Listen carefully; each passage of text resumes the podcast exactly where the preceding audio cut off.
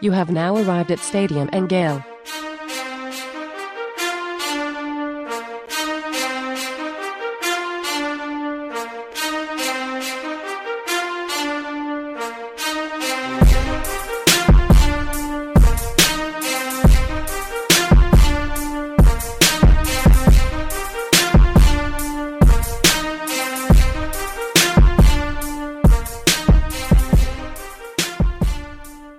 Boys and girls, ladies and gents, welcome to another episode of Stadium Miguel. It's Uncle Silk. It's your boy 35, the All American. And Dan, Uh, beautiful Monday afternoon, beautiful Monday night in the fall of October. How y'all boys feeling? Oh, I'm, I'm wonderful. I'm wonderful. I can't be greater. I cannot be greater. You are a Gator, so guys, it's hard to believe it's October. Uh, I feel like this year has just flown by at times. flown Oh. by. It hasn't flown by. Definitely hasn't. I, I- I feel like the Bro, first I, few I feel like it's, it's flown by, like Dan said, but also this shit feel like it's been forever. If that even Yeah, makes bro. sense. I feel like March and uh, uh, April took forever, and then the rest of the last six months have been a blur.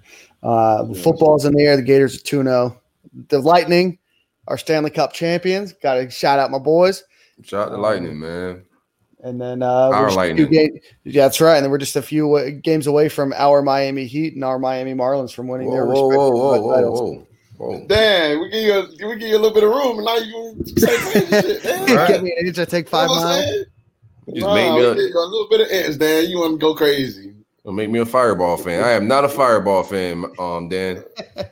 You- Them crazy takes, Dan. I'm just happy. I'm just happy that they're there, boys. All right, man. We got a big win versus the um, South Carolina Gamecocks. We'll get into that in a little bit. Uh, what do you got for us, Dan? Y'all got anything y'all want to catch up on the past weekend? I'm good, man. I just watched football. Not Yeah, too I watched much. football too. It was a relaxing, uh, relaxing weekend. I needed it. So, oh man. All Dan, I, well, I, I, I, haven't, ahead. I haven't said this in a long time, or haven't been able to say this in a long time, Daniel, man. But uh, you know, my uh, we we first in uh, NFC South, so uh, you know, congratulations to the Bucs right now. You know, uh, I I think haven't been able to say that in a long time, Dan. But you know, everybody's sports teams are booming right now. You know. you know, you know what I'm saying? You know, what Yeah, I'm man. You see my Ravens? Yeah, that's right. My my Dolphins had a big win over the Jaguar. And when I mean a big win, it's probably because it's going to be on one of their only wins. You know, so we got to take. it Jaguars. win. Wow. Did you guys play out to the Jags? Or you just gonna not talk about it? Did we? Oh yeah, we lost. we lost to the Seahawks. Very good. We lost to the Seahawks. Oh, Still, still, God. remi- still reminiscing about the win over the Jaguars. Yeah, big win against the Jazz got you a little thrown off. I get it. Yeah, that's right. Yeah, we, we struggled against the mighty Seahawks. Shout out to uh to Freddie Swain though. I think he's about to earn that wide receiver three spot over there in Seattle. So Yeah, he, he hooping a little bit. shout out to him. nephew Freddie out here. All right, boys. Well, we got a big show. So as always, this episode of Stadium and Gale is presented by the Thomas Firm, which is going to handle all your property uh, damage to your home or business insurance claims. Their lawyers have over 20 years of experience handling roof damage and leaks from storms, water damage, hail damage, hurricanes, sinkholes, and fires. They work all over the state of Florida, and no claim is too big or too small. So if you suspect you have damage to your home, give the Thomas Law Firm a call for a free consultation to ensure that the insurance company is going to pay what you are owed for the complete repair of your home. No charge unless they cover what you're owed from your insurance company. Again, give them a call 813 221 2525 or visit their website, tntattorneys.com. Again, the Thomas Firm, 813 221 2525. All right, boys. Um, Gators coming this week after a win over South Carolina, ranked number four in the AP poll, uh, and then they are third, uh, tied with Georgia uh, in the coaches poll ranking. You guys surprised Georgia jumped Florida, or don't really care, or any thoughts? I thought Georgia put on quite the show. I think Auburn is, is worse than we all think, but I thought they put on a good show versus Auburn and dominated from start to beginning. So, yeah, I, I think they should have jumped us. I think we're tied with them in the coaches poll. I think none of this matters. I mean, we got to square up with them and throw hands Yep. in, in a few weeks, regardless. So none of it matters in the grand scheme of it all. But yeah, I think they deserve to, to um to jump us a little bit. I thought we could have dominated a lot, South Carolina a lot um, more. Yep. We'll talk about that later. Yeah, I think uh, Georgia looks like a pretty complete team out there right now. Yeah, they, they definitely look different from uh, week one to, to week two. Um, two two way different Georgia teams. Um, they, they definitely look complete. So um, yeah, we got to go out there and play better than we did in South Carolina, man. And if we want to go out there and beat Georgia in a few weeks. Well, that's enough praising uh, Georgia for this podcast for the rest of the month. Uh, Zach Carter named SEC Defensive Line Player of the Week. Uh, finished the week with eight tackles uh, and one and a half sacks. Uh, I thought he played really impressively. I think from a guy that from the South Carolina game last year uh, to this year has probably uh, improved just about as much as any Gator has. So shout out to Zach Carter.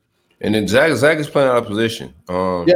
If he was actually playing strong side defensive end, he'd be dominating and killing. Those stats would be a lot better. So shout out to him for sacrificing, playing inside defensive tackle, and also getting productive. Man, it's gonna look good on this NFL film, showing that he can play inside and outside. Absolutely. And uh, Brenton Cox uh, was named to the Pro Football Focus Defensive Line of the Week. So shout out to him. Uh, one of the things that I've noticed about Brenton Cox, I want to see what your guys' thoughts are. Uh, he seems like he he over pursues a little bit. Do you guys notice that at all, or is that just my uh, my novice eye? He speed rushes every play. I don't know if it's Yeah. over pursuit. Let's get into that later. Let's get Okay. into um, No. yeah. But I agree with you. I think he's speed rushing every play, Yeah. flying up the field and losing losing contain. Um, Yeah. You can run right, right right underneath him because he's pass rushing a lot. But go ahead. Absolutely. Uh, Trent Whittemore, uh, the Great White Hope, uh, was graded out as a champion. So shout out to uh, Trent Whittemore. Uh, had a touchdown, had an unbelievably athletic, sneaky athletic, if you will, uh, catch over two uh, South Carolina defensive ends, or uh, pardon me, cornerbacks. Unbelievably beautiful pass by Kyle Trask, but just an even better catch by uh, Trent Whittemore, who we hyped up a little bit before uh, the season started, but man, really showing out uh, this season for him. Uh, the Heisman odds were updated. Uh, both Kyle Trask and Kyle Pitts uh, were ranked in the top 10. I think Kyle Pitts, Pitts right now has the eighth or ninth best odds to win the Heisman, and Kyle Trask has the third best odds to win the Heisman. I think that there's only been a few players that have caught footballs. Let me see. Uh, no, two tight ends have won the trophy. Uh, Larry Kelley and Leon Hart, uh, and just two uh, wide receivers, Desmond Howard, who who played both sides of the ball at Michigan, and then Tim Brown have won as wide receivers. So only four pass catchers have ever. Uh, captured the Heisman Trophy. So shout out to Kyle Pitts for even being uh, in that conversation. Ethan White update. Silk, you want to go over this one?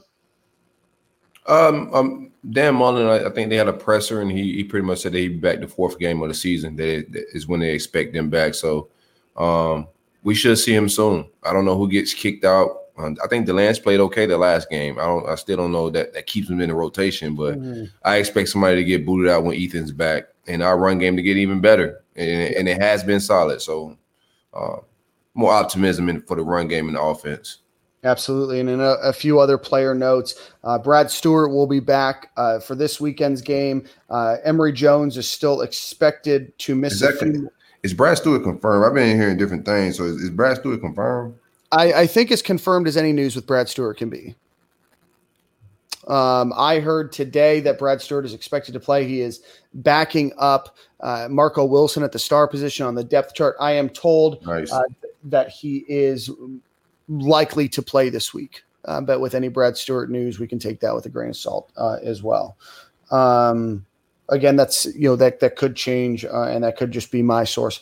I was told uh, that he will be back this week. that makes me warm and fuzzy inside, Daniel. It sure, sure does, sure does. Uh, and then Emory Jones uh, expected to, to miss a few more weeks. Uh, potentially, the Georgia game is when we're hearing that he might be back uh, in full rotation for the Gators.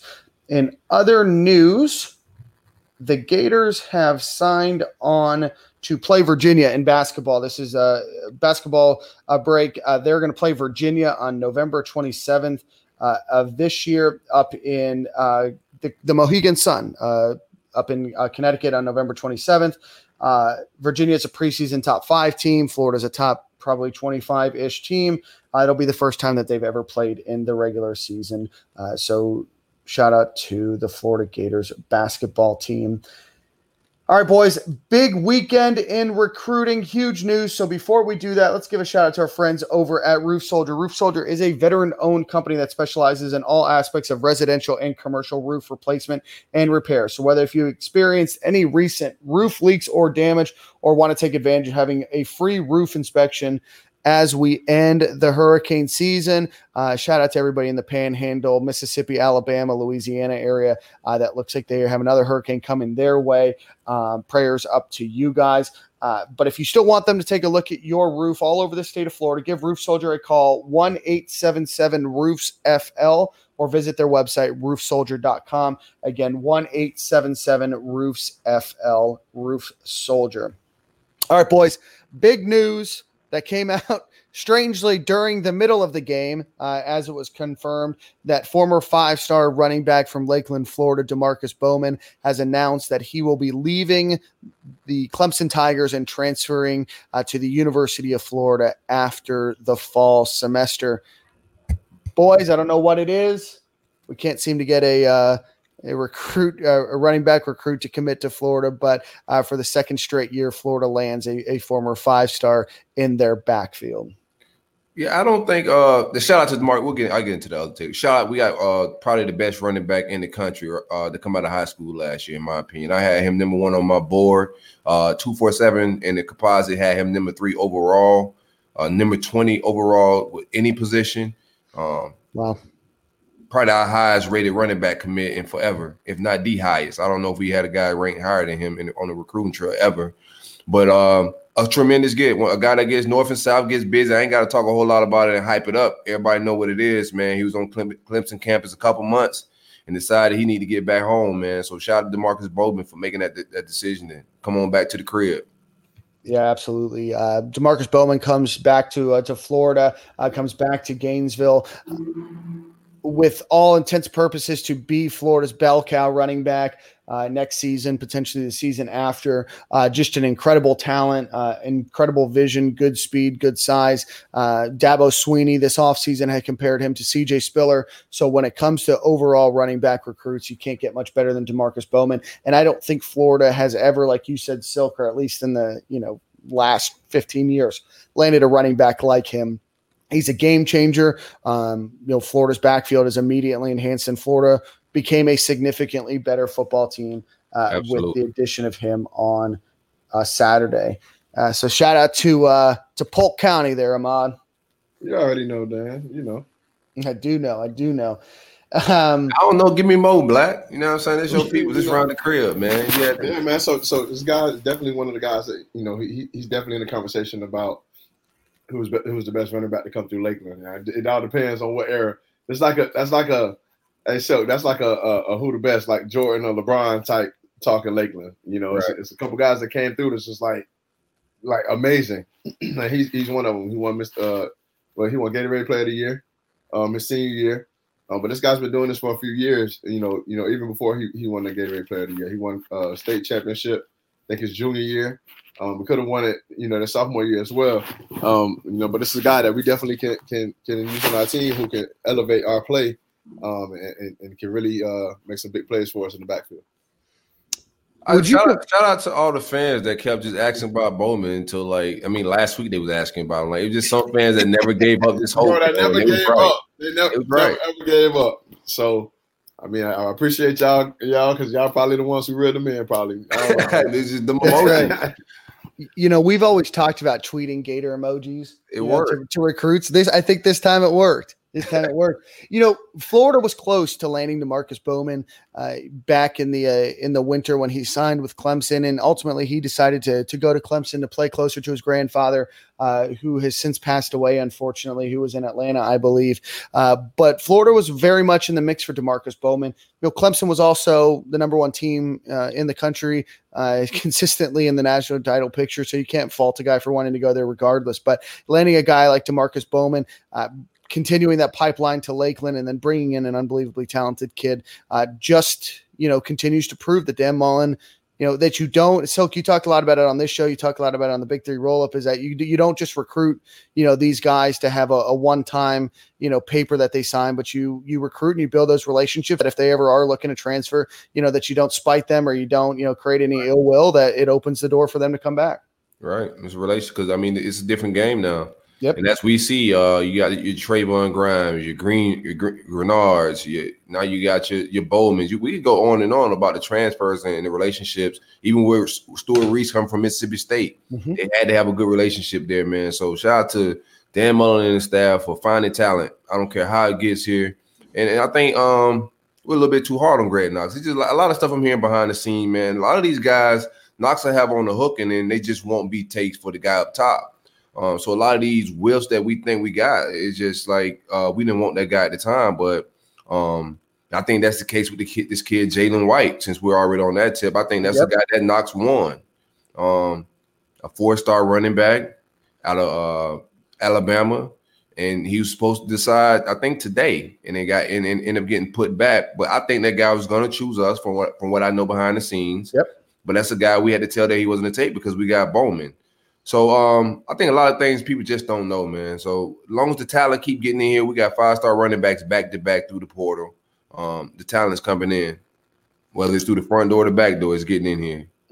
I'm here for it. I'm here for it. A shout out to quarterback number two in the uh, recruiting class this year, Jalon Kitna, who was able to lead his team to his father, former NFL great Jon Kitna, not NFL great NFL player John uh, Jon Kitna. Uh, he had four touchdowns in his team opener for 290 yards. Uh, three touchdowns, including one in double overtime to win the game. You know, hearing a lot of good things about Jalon Kitna. You know, he was kind of a, a surprise when you know he committed to Florida, a name that kind of came out of nowhere. But for uh, for everything that I've heard from this offseason and, and what he's doing on the field, uh, it seems like Florida may have gotten a good one. That's going to be a program guy that might stick around for a while, and and who knows if he maybe becomes a guy like a, a Kyle Trask or something like that in the future. Right. You can't write these guys off no more, especially with the pedigree that he has. Um, the work ethic is, is probably there, and Dan Mullen is the quarterback whisperer. So Yeah, and with Jalon Kitna playing, um, Carlos Del Rio, who we've talked about on this show, is ineligible to play this year due to a transfer. Uh, so this is the guy that that Florida is going to want to watch, and and who knows, you know, when they come in and they're able to develop, if if he not, might not be a guy that you know is able to succeed uh, in Dan Mullen's system. You know, Dan Mullen obviously is a guy that probably likes a guy like a Carlos Del Rio and Anthony Richardson and Emory Jones more, but it showed with a guy like Kyle Trask, who's not necessarily very mobile. You know, a guy like Jalon to come in and, and run the offense a little bit differently. Uh, you know, Florida's going to have options. So competition, options, and you need program guys. You need you need guys that's gonna be around. Um, he could be a, a, a just a guy that hangs around. Be we, we lose a starter and he can come in and just fill in, kind of like Kyle Trask did. Um, the only other notable thing in recruiting, uh, Destyn Hill, Yep. who who was Destin um Pazon before, changed his last name. Oh. Uh, four star wide receiver out of uh, New Orleans, Edna Karr.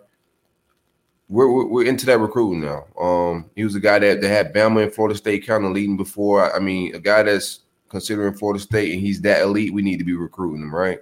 Absolutely, he's an incredible player. Watched his film uh, today when I read about it. Uh, that he was uh, trending, you know, a little bit for Florida. Not saying that Florida's going to get him, but really speedy guy, blazing fast forty. Uh, was confused by the name at first, but uh, obviously when you see the the name Destin the way that it is, um, you know, just an incredible guy. That's a that's a guy that you want. Those are program changing guys. Absolutely. And if he's interested in Florida State, I know we got something to sell him. Yeah, absolutely. Uh, in other recruiting news, 2022 uh, athlete uh, Sam McCall uh, is going to commit in October 28th. He announced today uh, that he is going to announce. Right now, I, I think all signs point to, to Florida. He's the number 36 overall player uh, in the class of 2022 and the number five athlete overall. So he'd be a great, great addition to that class of 2022 uh, class as well. Absolutely. All right, boys, let's get into the last game, which is sponsored by our friends over at uh, with Lee Friedland of the law firm of Friedland and Associates, who truly does care about the people. He handles auto accidents, medical malpractice, nursing home cases, criminal matters, and personal injury cases in every jurisdiction within the state of Florida. Give Lee a call at 1 800 95 injured or visit his website, yourfightourbattle.com. Again, call him 1 800 95 injured or yourfightourbattle.com com. Let's go over a few notable stats from this game. Uh, for the second straight week, Florida played the same five offensive linemen for every snap in the game. So that's the second game in a row uh, that they've done that. Uh, Kyle Trask, was six of 10 for passes in the air beyond 10 yards for 106 uh, yards passing, uh, but was 15 and 19 for 162 yards uh, for passes that were 10 yards or less, including the uh, Kadarius Toney 51 yard touchdown where he, he bounced around like a, uh, a pinball out there.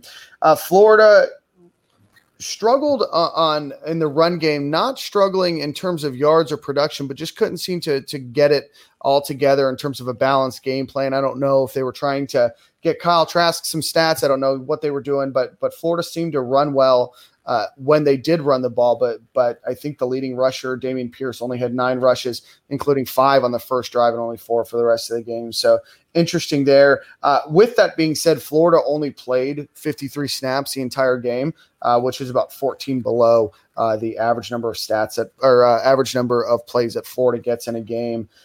Um, we want to talk about the time management in that fourth quarter right now. yeah, let me finish. I just got like two more stats. Kyle Pitts tied Aaron Hernandez for most touchdowns uh, by a tight end in Gator history, and then outside of that, I think that that's that's kind of it. Um, you know, Florida uh, was able to. Toney, I think Toney had his career high receiving yards. He he had 86 yards receiving, caught all four passes. Um, and then he's on pace on pace for 725 yards. Um, he only had 606 in his first three years. So uh, shout out to Kadarius Toney, but I think he had one of his better games uh, overall as well. I agree. But go ahead. So talk talk a little bit about time management. I think we can talk about time management and play calling in the entire second half. But but but go on. What are your thoughts on the game? I mean, play calling wise, I didn't I didn't like the the, the Trask run. Um, any run with Trask right now. If we're not if we're gonna run the ball, let's hand it to a back. No, like, I don't care if, we, if, they blow the play up. Just hand it off, bro. Just just hand let's hand the ball to a back right now for several reasons. I don't want Kyle to get hurt. One and two, he's not good at it. Even the one he broke, yeah. I was just like, man, he's like just a, a, a, big tall target, and it don't look like like let's just throw the ball or hand it to a back. That's just my opinion, but I'm, I'm not terribly mad at it, but I do not like it. Second of all, um, speaking of running the ball, let's run the ball in the fourth quarter. We went in the fourth quarter up 21 points and then threw the ball three times and went three and out. Yeah. I mean, some of the rules of football yeah. are still the same rules, right? Yeah, I, I didn't like, and Ahmad, I want to hear your thoughts. I didn't understand the Trask run. It none of it made sense. Uh, and the way he held the ball, uh, that's how you take a helmet to the hand, right? And um, you know, right. obviously he fumbled the ball, but that's how you get injured. That's how you have a broken hand. And with Emory Jones out, I thought it was interesting that they chose to run the ball. I know the second one was looked a little bit more of a designed uh, play or maybe a broken down play where he was able to, to make that call. But um, I hated that that quarterback sneak. Uh, nothing worked on it at all. Um, and you only risk getting injured. You have three, potentially four, I guess, if you add Lorenzo Lingard and then if you want to add any of the other wide receivers that you could give an end around or whatever, uh, there's no reason why Kyle Trask should be running the ball on any designed run. You're not fooling anybody. He's not going to outrun you. Wow. He's not going to. He's not going to run over you. Um, it, it, just doesn't work. If I'm if I'm the defense and they even attempt the zone read or anything like that, I don't care. I am crashing the running back because who cares if Kyle Trask run the ball? I think That's Brian, what I said as a defense. So I wouldn't even do that because it ain't fooling nobody like Dan said. According to Spence, Brian Johnson did say that the handoff uh it was supposed to be a handoff, but Trask fumbled it or something. I didn't see a fumble, but I have to rewatch that play. Yeah. Then but, that makes more sense. That does make sense. In which case, I still stand by my claim that he should never run the ball, but I take a little bit of a. Um, but you know, at, at, the end of the day, you know, going back to just play calling as a whole, I, I'm I'm very very surprised that they didn't run the ball more. Uh, I'm surprised that they didn't try to eat up more clock. Again, you know, the, the second half play calling just just I didn't see a lot. I, I didnn't see a lot to. I to think we just need to eat up clock and, and, just when you got a struggling defense that's, that's kind of scrambling, trying to get the you know the sea legs under them a little bit. Uh, run the ball, keep the offense off the field, let those guys get some rest. Um, and just get out of there. You know what I'm saying? Like we could I, I we could, we could control the clock. We could possess the ball. We was the better team. We could have did whatever we wanted to do on that team. I, Go ahead, Some, some, some of our best games when we close the game out has been on end of the game long breaking runs. Like mm-hmm. right, like we'll pop one if you just give us the opportunity. You yeah, know what I'm saying? Gotta hand it off. Hey, grind it out, man. You gotta understand when you when when you run the ball successfully and you, and you grinding that defense out in the fourth quarter, it demoralized the team. It demoralized yeah, the team, bro. You. you don't want to do something different. Up tackle or nothing. You just want to just get out of that game. Absolutely. Yeah, we got bruising, yeah, we got bruising backs, man. That, that, you know, you get out there and the Pierce and he get on the edge with with a corner in the fourth quarter. They ain't really trying to be interested in tackling him. Right. Well, Dameon Pierce averages 5.83 yards per carry. Malik Davis is a 5.27, right? So, like, you have guys that are going to extend the play. They're going to likely get first downs. I just, I didn't understand, and I don't know if it was to pad, like I said, Kyle Trask stats, and, you know, because that's kind of how the Heisman Trophy race gets. But, you know, at the end of the day, I mean, I want us to win the football game first and make sure that we put the game, you know, out of possession and then then worry about the Heisman Trophy after that, right? I think um, you still could have, like me and Ahmad talked about this on the phone. I still think because I still want me personally, I wanted them to pad Cal stats, mm-hmm. but I also want you to feed my running backs. You know what I'm saying? So it's, it's, it's still because running the ball is a mentality. You can't just turn that on and turn it off. It's something you got to always work on. So if we're up 21 points, let's work on this, bro. Let's work on just leaning on people and putting teams away. That's the reason reason I really wanted. But if the way Kyle was in command, as long as we can, we can run it two downs. And if it's, I don't care if it's third and eight, he was getting that. You know what I'm saying? Let's just run the clock. He's gonna pick that up, bro. Yeah. Well, no, I mean, I, I think that I think that you're right. You know, Florida has struggled uh, in the run game for the last, gosh, number of uh, number of games. Uh, where did I find what, what was it? Um, that Florida has rushed for under 100 yards in four of their last seven games. You know, this is an opportunity against, especially, you know, a decent defense, at least a good play caller and Will Muschamp and, and T Rob back there to be able to get these guys not only some burn but some more action, the ability to improve. You know, Nay'Quan Wright is still young in his career. Would have liked to see him get some, you know, more touches. You know, definitely Dameon Pierce. I think that he's earned them. Um, I think that Malik Davis has earned them. I think that our, our running backs are a weapon, and I'm not sure if they're just trying to hold on to that weapon until they play a game where they can really exploit it. Um, but like you guys said, it extends plays. It, it opens up opportunities for Kyle Trask. The, the second half just was was a little bit bizarre in my opinion. Yeah.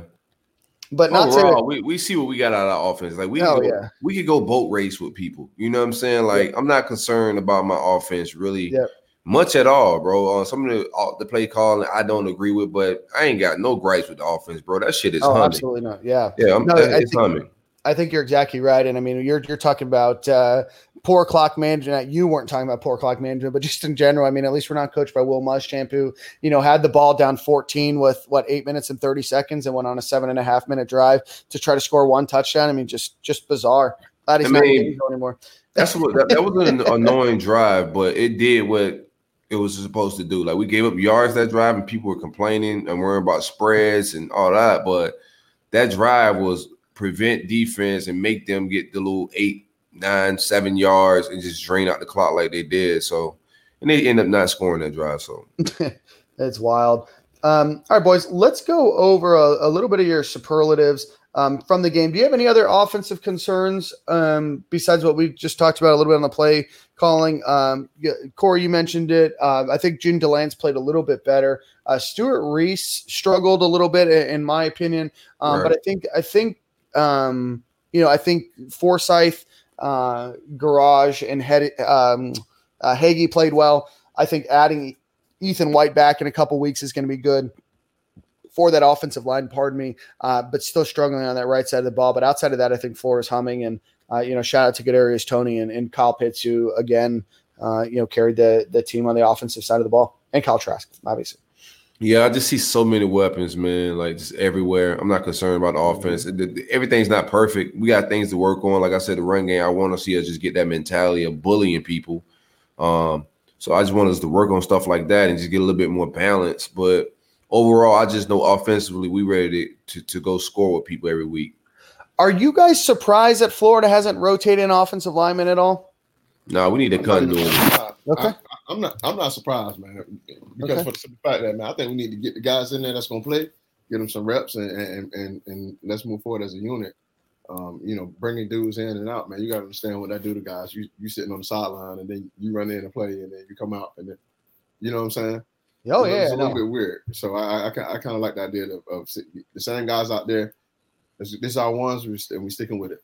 Yeah, especially with no chance to play like a uh, you know a Southwest Northwest Right. state, you know, or or you know some of these yeah. opening games. You know, you're going to go right Well, yeah, into plus, you know, we didn't we didn't have too much time in the off season to, to Right.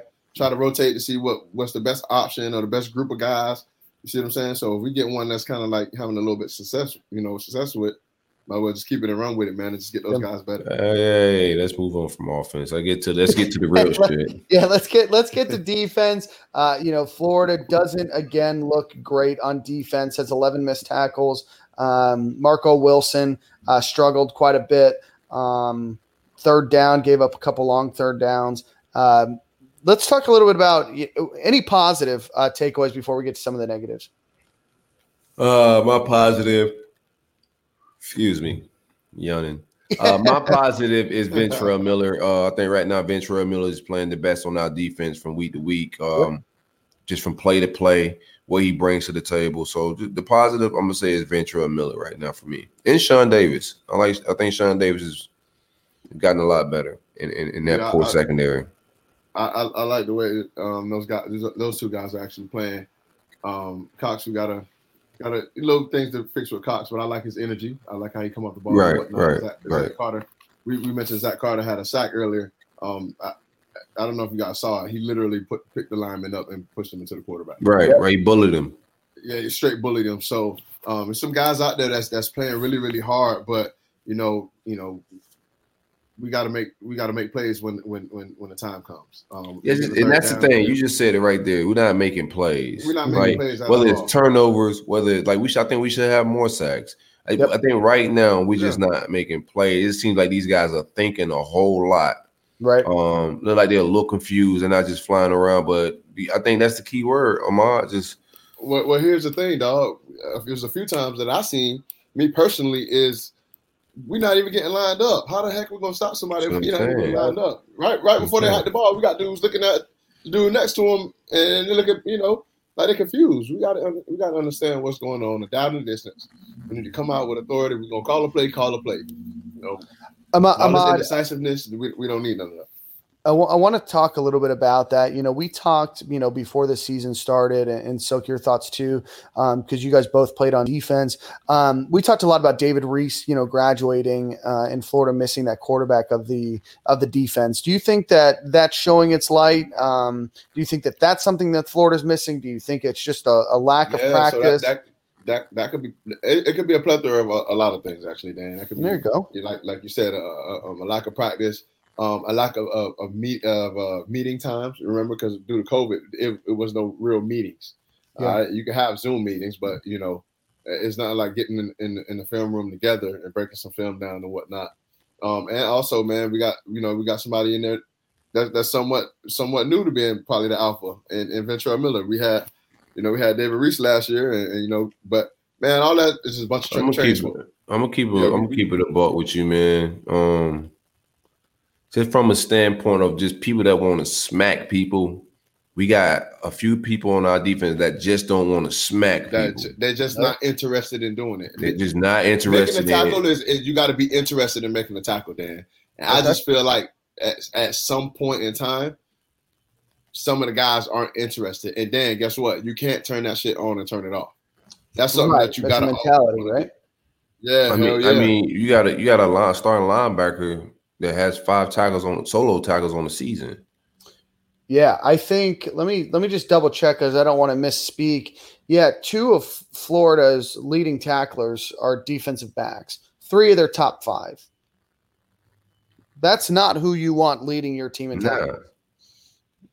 I mean, if it's a really good safety like this is like like in the yeah, but, box, but, yeah, but still, you you want your linebackers to be correct. having an overwhelming amount. You want your your your those outside defensive ends. You know that Florida plays that buck position to have them. You And know, it's one well- thing. It's one thing in um, you know, just maybe realignments, all that. I get it. Trying to figure out and learn the defense. That's that's not what I'm seeing. I'm seeing linebackers get caught up in the wash, can't get off of Yep. fullback blocks. Um, they just don't look physical enough. And, and I'm gonna Oh, tell that's you, 50, saying, 40 dog. 41 and 51 with the shits. 41 and 51, both of them with That's the shits. Dog, Yeah. listen, man. It's, it should be no way a wide receiver, man. If somebody can find a film where some a wide receiver blocked me, I want y'all to send it to me, tweet it to me because that ain't shit. That shit should never happen, bro. Right. They are stop blocking you. They're running to you and putting their feet in the ground, both of their feet, and, and, and you running full speed at them. There's Yeah, no way in hell, bro. I'm gonna blast them, bro. Right. You should blast them, get them off of you, and go mm. make the play. There's no reason why we should be fighting with wide receivers out on the edge. Yeah. You know, I don't understand. For for those that that don't know, and, and we we've talked about naming names on here, and this again isn't personal, but you know, with Amari Burney, you know, he uh, on one of the touchdowns, I, I think it was earlier in the game, you know, he drastically over pursued, took a terrible angle, uh, and was left, you know, caught with his you know hands in the cookie jar, if you will. Um, you know, Every touchdown that happened while he was on the field, he was out of position, blocked, or just washed out of the play, like every Yeah. single time. which which makes me which makes me wonder if I, I think he's playing out of position. I don't I don't think that he's the the right person Damn, for where, that. Where we gonna put him at? Well, no, I, I I don't know. This is what I'm getting at. I don't John, know I- why Florida I- hasn't I, seen. I talked to Silk about this. How- Where, where, where we, all right, so he can't play linebacker. So where are we gonna put him at?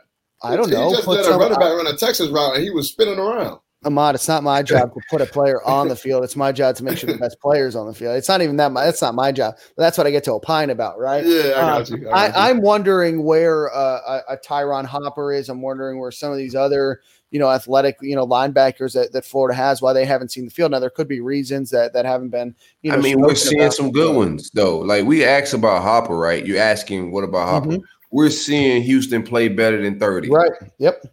Like it's like there's no no questions to be asked. No, we we- watching the game. like- Houston done got film, bro. This man done played plenty football for us. Man, Yeah. Houston You don't- blowing stuff up, bro. Man. He gonna blow plays. He gonna at least be aggressive. He's not gonna get caught up in the wash. He- he's gonna fight off blockers. I don't know. I don't see the want to Right. from, from Amari Burney at linebacker. And you can't just make somebody a linebacker. It's a You mentality. yeah, you can't just make them put their face on somebody. It's not happening.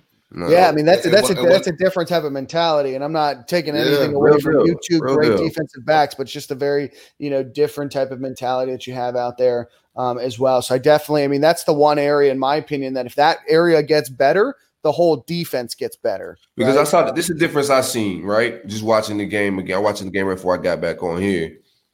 Bro, when holes are opening up, when when like running running lanes that open up, Amari's not finding them at all, like at all. Like he's not even near the hole.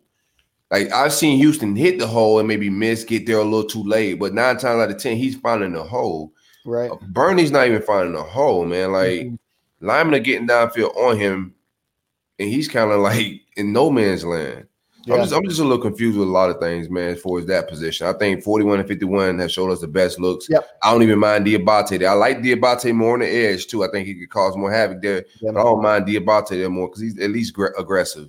I'll be honest with you. I think Florida has too many players at that buck position. Um, but um, Right.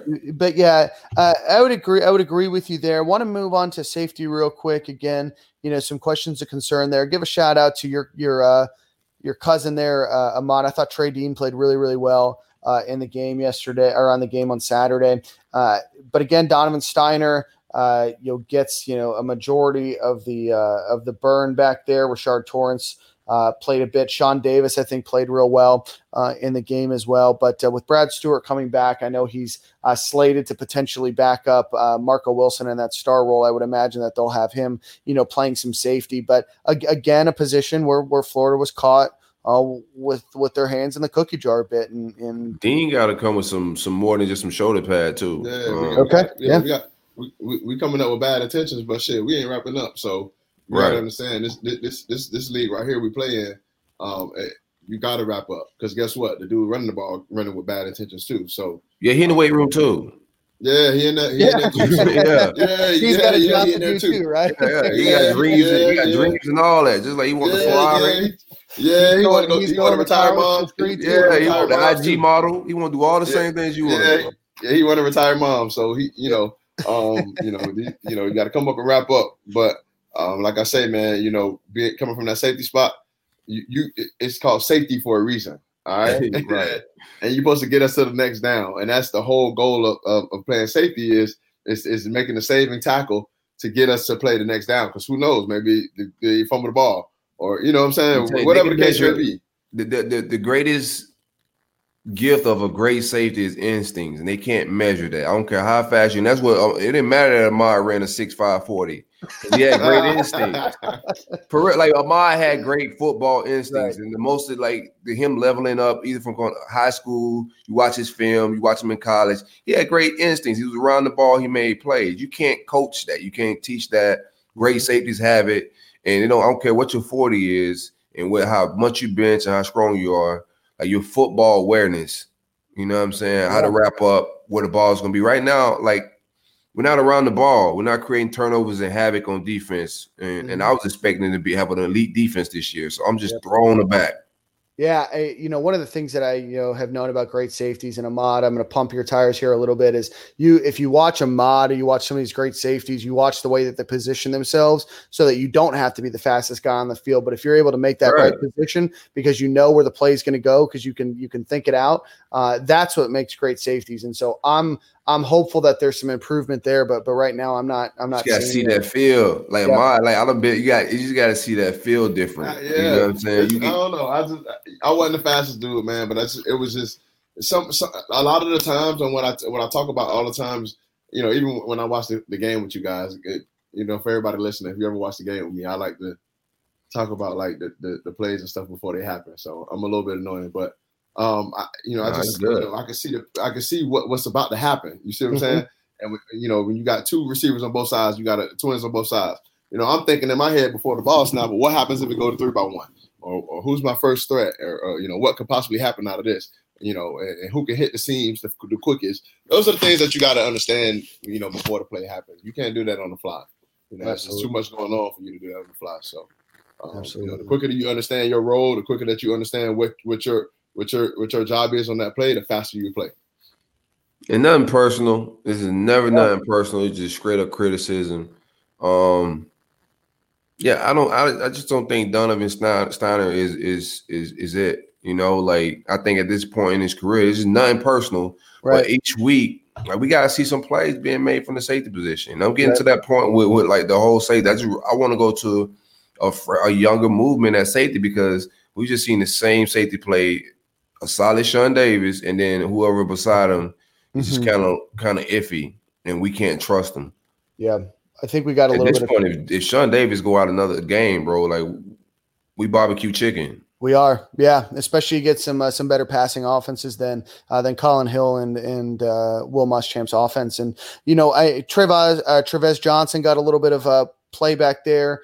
Uh, right. You're starting to see some more Rashard Torrence uh, in the game as well. Um, but like you said, Silk, if we're if we're not seeing improvement by uh, you know folks that are in there, what seemingly should be their final year uh, in the program, I, I, know that they can play next year as well. Um, if we're seeing those those same mistakes, that it might be an opportunity to move on. And you know, we say all of this as you know observations, no reason to to block us on Twitter uh, over those observations either. Ahmad, um, what, are you, what are you seeing from? Um, I want to talk about. I, would, I do want to talk about the positive from the secondary with the young guys. I like what I seen out of Kim, bro. He lined up yeah. outside. I like oh, the way he defended me, give me Jaden Hill. I like Jaden Hill too. Yeah, that yeah. He was making play, instincts. Yeah, yeah, we definitely we definitely make some plays. So I don't want to I don't want to make it sound like we're beating up the secondary because we definitely are making plays back there. We definitely are. Um, uh, you know, make, making some we, positives, we didn't, making some we didn't play absolutely terrible. We get that we got yeah, two turnovers yeah. at the fifty, so they those end up being it, points it's as just, well. It's just the timing of things. So you know, when it's time to make a play, we got to get out the field. You know, we make plays on first and second down. Okay, whatever. You know, that, that's cool. But then on third down, that's when we got to make the play to get out the field. Not, you know. It's just that we look out of position and stuff like that, and it's like a veteran right, group. Right. Um, but I thought, like I said, I thought Chester Kimbrough looked real good when he lined up outside. He defended the slant. I think the slant we've been getting hit across the middle pretty heavy in these first two games. I like the way he defended that. Him and Jaden Hill are smaller guys uh, than what we we used to, but they got good football instincts, man. I like the way Jaden Hill is just around the ball and he's with the shits. No matter his size or how big he is, he's with the shits. Yeah, no, I thought Jaden Hill uh, was probably, in my opinion, um, the best that Florida had on um, on Saturday in terms of just overall uh, I like Sean Davis too. Yeah, I like. Uh, yeah, I'm sorry. I was talking about just at, at cornerback. No, I thought Sean oh, Davis okay. was probably your best overall secondary player, and I thought Jaden Hill was uh, the second best, probably followed by Kaiir Elam. I do want to talk about this, and um, we, some some concern uh, about number three on, on my end. Let up. Uh, he had uh, seven attempts thrown his way. Let up five uh, of those completions. None of them were were huge gainers or anything else. But um, Marco Wilson, I think, struggled with some physicality. Uh, he had a play where uh, one of the wide receivers caught the ball at the the same time. Kind of he was going after it. They they were kind of fighting over it in the air, and then uh, the wide receiver from South Carolina, you know, ended up with the ball, and it just seemed like Marco just kind of gave up after he lost possession or the chance to to see that. So I'm not seeing the same Marco Wilson that I thought that I would see this year. Yeah, I agree. Like right now, um, last year was knocking off some rust. Yeah, he is just not looking like like he's in position. Uh, he's playing star right now. I don't know if this is a readjustment or him trying to learn a position. Bro, we just look confused. You know, um, same thing with him. Like I just got to see these guys want to get their nose into some shit. You know, um, it's a big year for him. It's a money year. But it, it, it's the second game, dog. We'll see what happens. But yeah, I'm with you on that one too, Dan. You gotta you gotta play a lot better. Yep. I'm pretty sure his dad was telling the same that he, he has to play better. Absolutely. Any more thoughts on on uh, defense? I, I, do want to give a shout out. I thought Andrew Chatfield uh, played well. Uh, I Hell yeah. He time. needs more snaps. He does. Yeah. He absolutely he does. needs more snaps. I think Jaden Hill snaps should be around what Kaiir snaps at around 76. Right now, he's playing just as good, if not better than than, than Kaiir. That's just the facts. So mm-hmm. I think these guys that are playing well and they're showing up on film, like why are they on the sidelines? Play them. I don't care if guys are older and they got to go to the NFL. Bingo. Play these young boys, man. They they looking better when they out there. Yep. So um, same thing with Chatfield. I think Chatfield needs more snaps than than Moon right now until I'm showing otherwise. Like let's get our best pass rushers on the field. Absolutely, absolutely. Um, and it, I think Tedarrell Slaton's doing a, a, good job as well. I want to give him a shout out. Uh, let's go over before we move on to Texas A&M. Uh, any th- any final thoughts on the game before we get into kind of our offensive, our, our, our players of the game? No, I thought, I thought we had a. I thought we played a good football game. I think we dominated. I think yeah, the, yeah. the, score was closer than what it really was. I agree. What it really was. Yeah, yeah, we dominated we, that we, team. We them. They, yeah, Right. We, we were much, much better football team there. But uh, good good win, man. I never once thought that Florida wasn't going to win that football game. Right. All right, Ahmad, let's go to you. Uh, maybe do an offensive player of the game and then a defensive player of the game. Um, offensively, uh, I mean, you, you, you, can go, you know, the quarterback. That's, that's the easy one. Trask went out there and uh, kind of did what he what he what he's been doing and what we know he can do, and um, spreading the ball around, getting us getting us lined up, and um, you know, being just basically the field general for us that we know he could be. Um, getting out there and throwing some some putting some passes on the money and whatnot. Um, I still think he should get the ball out a little bit faster at times um, out of his hands, but all in all, um, he, he played great for us. Kadarius Toney. Yeah. Hey man, Kadarius Toney did that little put that boy in the blender on that little slant and then took it to the crib. that boy different this year. You hear me? Yeah. No, I'm yeah. You hear I, me? I I agree. Uh, you know, shout out to Kyle Pitts for his two touchdowns. Uh, but um Kadarius Toney's playing like a guy that I, I didn't think, right? I mean, that felt that, felt good, bro. It did. It felt good. I, it felt different. It felt like he should be wearing number one. You know what? Yeah. I, I, I think that he's Florida's, and you guys can can tell me I'm wrong probably first true home run threat in, in quite some time. You know, guy that you get the um, ball um, Callaway, Callaway was one. Yeah, Callaway is probably the last one that I can think of. It's just weird, he, dog, because I feel like I'm not comparing him to Percy Harvin. I'm not comparing him to Chris Rainey. I'm just saying, if he had, if he had a just a silk, if he had just a little like a like a splash, maybe just a like a just a little ounce, a little bit more more. Uh, when he get up out of there, but that boy be super dangerous. He already dangerous. I think he, yeah, I think he just over he over exaggerates his cuts, bro. I think once he clean up with like some of the theatrics around what he's doing, because I think I think I think he goes sneak and running a four five or something. I think four five. No, that boy running four four better. I promise yeah, you that. Okay. Bro. Okay. Yes, sir. Okay. Yes, sir. Okay. That boy different, different. I'm telling you, he's gonna go run a four four better bro, I just can't get out my mind, bro. When he tried to juke the dude from behind, bro, and he was blowed.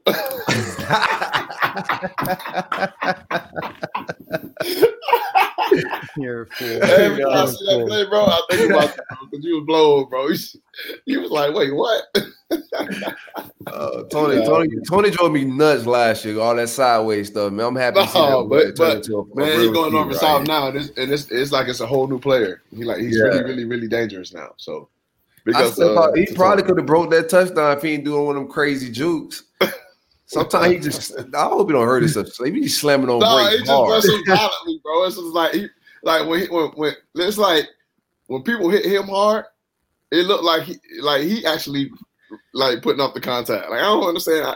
It's hard to explain, bro. But it's just like it's hard to bring it down. I'm just glad um, Toney didn't go to that concert after the Orange Bowl last year. That's all. That's all. I love Let's it. get into the. Uh, oh, oh, what about defense? About defense. Oh, you go. Did you do your offensive guy? Yeah, yeah. I, I took Kadarius Toney. Okay, cool. Yeah, that makes sense. All right, defense. Ahmad. I'm I'm gonna have to go with Zach Attack. You know, okay. we talked about him a little bit earlier. Um, he, he's coming on for us, and um, good good good to see that people weren't lying about him in the offseason.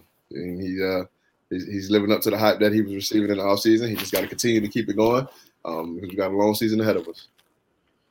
That boy sacrificed for it right now too, because I I know he don't really want to be in the inside like that. You know what I'm saying?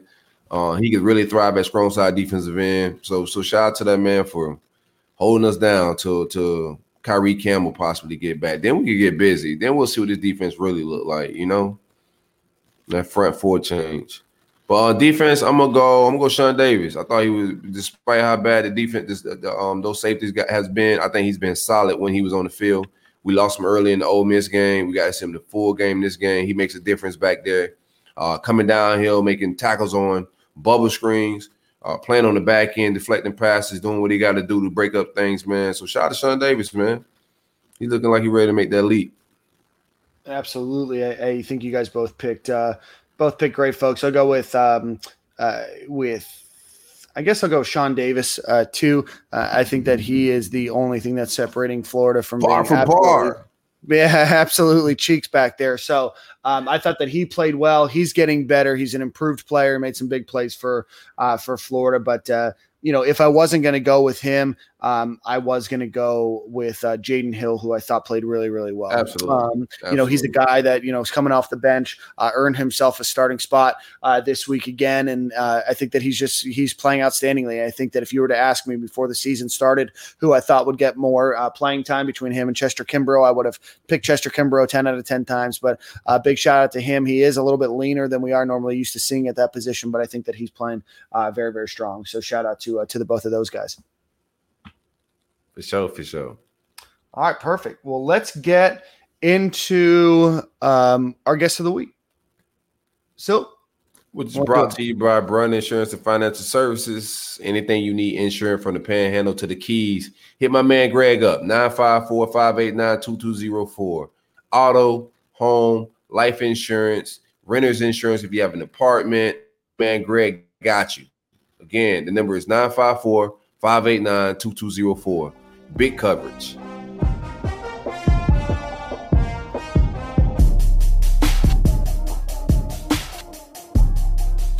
You have now arrived at Stadium and Gale. Joining us for the first time on Stadium and Gale from 247 Sports is Jeff Tarpley. Jeff, how are you doing this evening? Doing great, guys. Good. Well, Jeff, thank you so much for joining us. Uh, Florida uh, travels to uh, College Station this week for an 11 a.m. kickoff your time. Uh, talk to us a little bit about Florida, what Florida should expect. You know, Texas A&M is coming off of a of a loss this weekend. On this past weekend, pardon me, to Alabama. Uh, how do you think that they're going to overcome that, and, and what should Florida expect? Well, it's really kind of hard to say what to expect out of A&M. That's part of the problem with the program they didn't get off to a great start in beating Vanderbilt, who uh, got waylaid the other night by LSU. They go to Alabama. Their Achilles heel the last two years under Jimbo Fisher has been pass defense. It reared its ugly head again. They allowed an average of a first down every time Alabama snapped the ball and allowed four, hmm. five plays, chunk plays over of 35 yards or better. Jeez. So what uh, on offense? Let's let's go over offense real quick. Obviously led by uh, quarterback Kellen Mond. Uh, what is their identity on offense right now? Jimbo Fisher's schooled in the West Coast offense, and he runs that even though he runs it out of the gun. A&M wants to be able to run the ball, kind of displace people in the running game, throw play action off of that. The offensive line hasn't been as productive in 2019, uh, first game of 2020, as much as he wanted it to be. They're using more zone blocking as opposed to man blocking power, power and counter. They did have solid success running the ball in the first half of the Alabama game. Unfortunately for A&M, until they fell behind by three touchdowns, they kind of had to just throw the ball all over the yard in the second half. So that's what they want to do. They actually did a pretty good job in the first half of using spread concepts, spreading the field, a lot of east west, a lot of motion, RPOs. Uh, they pulled linemen they were relatively successful in terms of their ability to move the ball. They just didn't put many points on the board, and especially in comparison to the chunk plays that Bama generated. So I think what they want to do is control the clock, which is kind of what they did against Bama, but without giving up the big plays that they did against Bama. If they can do that, I think this will be a solid outing for A&M on Saturday. But again, They've got to find a way to not allow that pass defense to become a black hole. Interesting. I want to talk to you about Kellen Mond just because I'm just looking at some stats uh, on him. Wasn't able to watch too much of the game uh, on Saturday. Uh, Kellen Mond seems like a guy that's going to throw the ball, you know, 10 yards or less. Is, is that offense kind of predicated on just getting the ball to them in, in open space and hoping that their their receivers can can make plays from there? Uh, one of the things about the West Coast is you want to be able to run the ball to set up play action so you can throw the intermediate and deep routes and back people off the line of scrimmage. A&M hasn't generally run the ball well enough mm-hmm. to be able to do that. And that's kind of been the Achilles heel in the offense. They do throw the, they do throw the ball uh, short – uh, the route, the the deep routes in the offense have been used more as clear out routes for intermediate and shorter routes, and so they really struggle to get the ball down the field in that regard. They do a lot of high low concepts, but the the lower concepts tend to be run into the boundary. So if you let's say you got a third and four, uh, you got a five yard out route, and you manage to you know, from the back, you managed to get the first down. But on the other hand, the play really doesn't go anywhere in terms of an after yardage after the catch uh, deal. What a&M did a little bit better on Saturday was they put people in motion. They moved Alabama's eyes, the back seven defenders. They were able to get people the ball in space near the line of scrimmage, and then those people were able to get the ball up the field 10 to 15 yards at a whack. So if they're going to have success, they've got to find a way to run the football, to draw the linebackers and safeties in, and create better matchups down the field so that they can actually beat the deep defenders on those what have again what have been used as clear out routes so they can generate those big plays. Got you. What's the um, scouting report on UF defense for Jimbo? What do you think they attack from what you've seen what UF has put on film? on, on Florida's defense or A&M's defense? On Florida defense. Florida's defense, you know, just watching the South Carolina and Ole Miss games, they they've struggled in a lot of different aspects. They they don't seem to get off their blocks well uh, in the run game. They don't seem to tackle that well in space or near the line of scrimmage. So I think for A and M, they've just got to try to establish the running game. They try to, you know, go back to some of the things they did well against Alabama. You know, the RPOs, power, power and counter. Get some of the East West stuff going. Also, try to run the football, though, and create the ability to throw the ball, say, beyond 10 yards down the field, whether or not it's a go route or a post route or a corner route, at least generate some intermediate routes 15, 20 yards down the field so that they can back those people off and it kind of gets cyclical.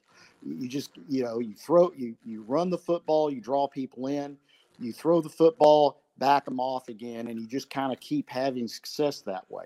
I think if A and M can do that, they'll be successful and they'll be able to keep up with Florida.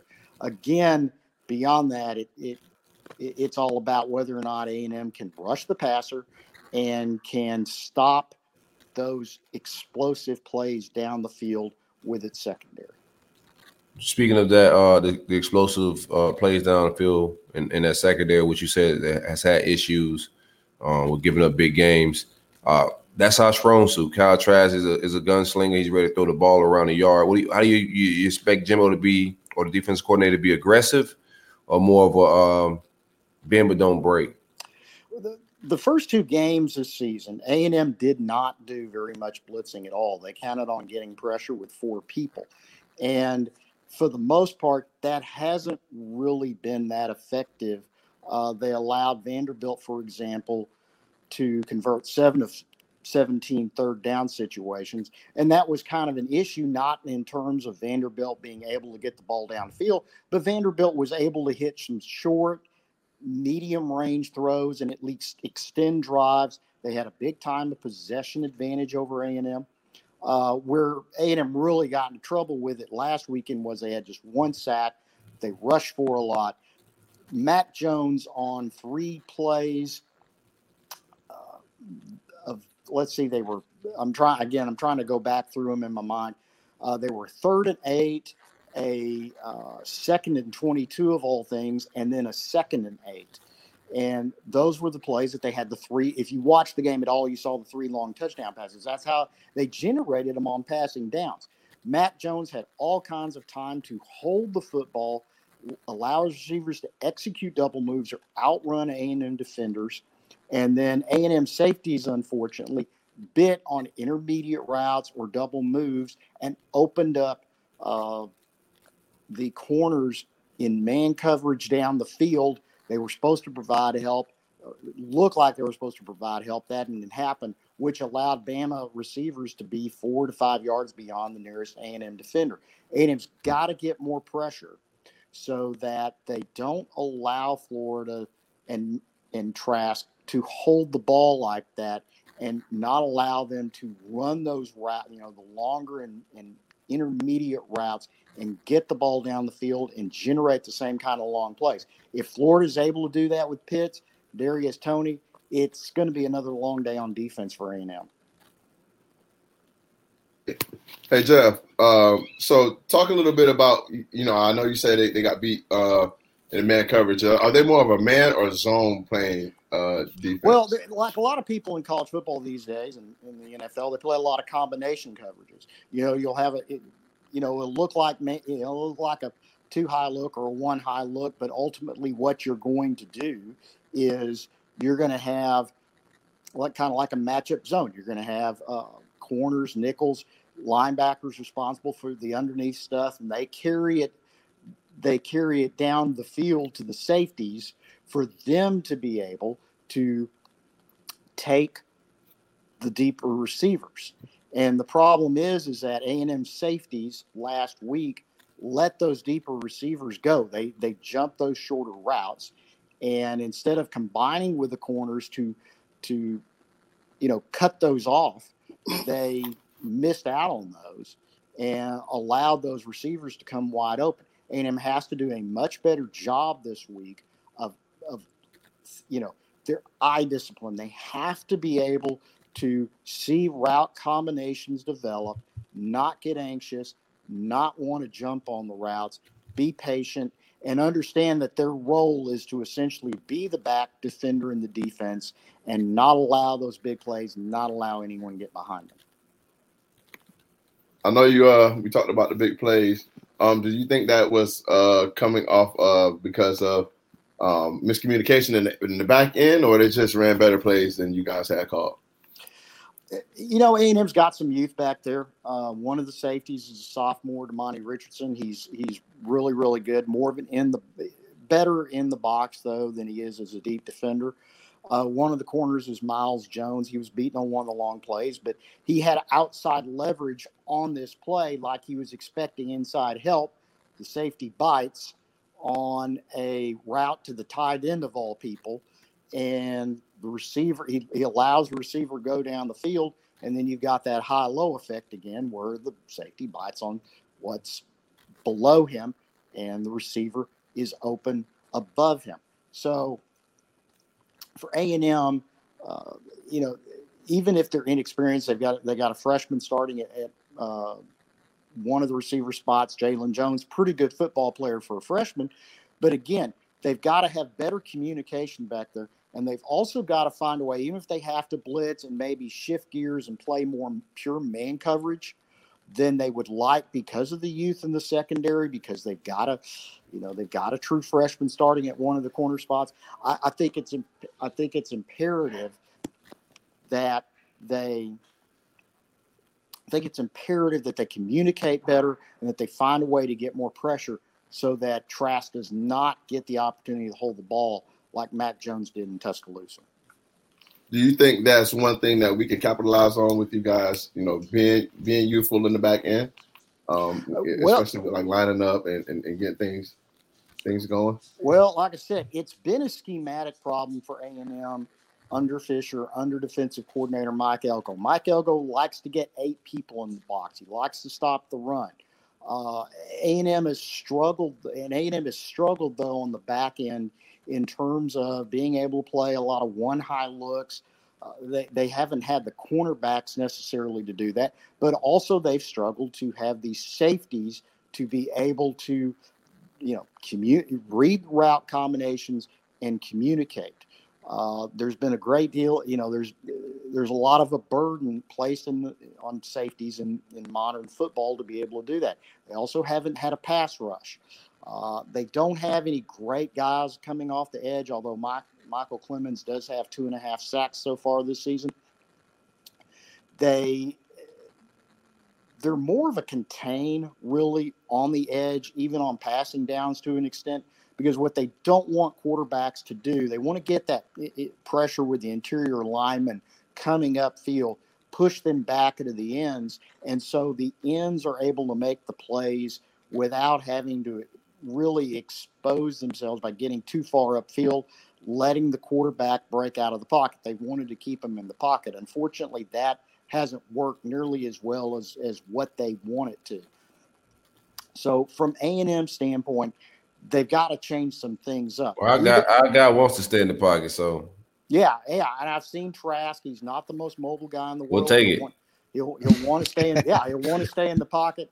Uh, for A and M though, I think A and M got to get. I, I think they've got to change up. I think they've got to get Trask out of his comfort zone. If they don't do that, I, I think it's I think it's going to be problematic unless A and M. You know, in practice this week, I'm sure A and M's going to work on the back half of the defense making sure that those two high safeties, and again, all those long touchdowns, they didn't come against one guy in the center with one guy in the center of the field. They came with two high safeties on the hashes. That should preclude long gains, not yeah, enhance them. So right. it, it, that's how much of a problem it's been. So A and M, you know, we can sit here and talk scheme, but the bottom line is A and M, you know, and Mike Elko is the safeties coach. So he's got to do a better job this week of getting his safeties to be able to get on board with what they need to do, not just in terms of the running game, but most importantly, in terms of stopping those chunk plays. Um, what can we expect? You know, we saw it a little bit in the uh, the last game with uh, Haynes King playing a, a, little bit in that game. Does it, does he play much this game, or was that just kind of a because of the game? The game got out of hand. Yeah, I, it, from what we understand, it was A&M's intention to play him in the opener against Vanderbilt. Uh, Zach Calzada, who's the other scholarship quarterback on the roster, he got some game action last year. King is highly touted. Uh, he was at the opening uh, summer before last, where he was one of the best quarterbacks in attendance. He's got right. a lot of things going for him. Uh, A&M had not seen him in a game situation. He had actually enrolled in January because of everything that's happened. He was mm-hmm. not able to go through spring practice. He had a lot of, uh, you know, spring and summer development time. Development time. He was unable to do that. So they wanted to get him in a game. It got out of hand, uh, and at least for him, he came in and showed the fans enough that, given Kellen Mond's struggles uh, over the years. Even though Mond is now going on a four-year starter, uh, people are want you know they're a lot of them are on board with Haynes King. And to tell you the truth, if the season continues to go downhill, if they lose this game, they're one and two, and that you know that makes the rest of the season kind of problematic in terms of the outcome. A Mhm. lot of people would like to see much more of Haynes King. Now we're not in Jimbo Fisher's head, so we really don't know if that's what he wants to do. But you know, the fans certainly would like to see more of Haynes King. Get and, and if and if their mind, get him experience, get him ready for 2021 and 2022. Should Mond falter in any way, shape, form, or fashion over the next few games, and A and M as a whole falter as well. Dan, you're muted.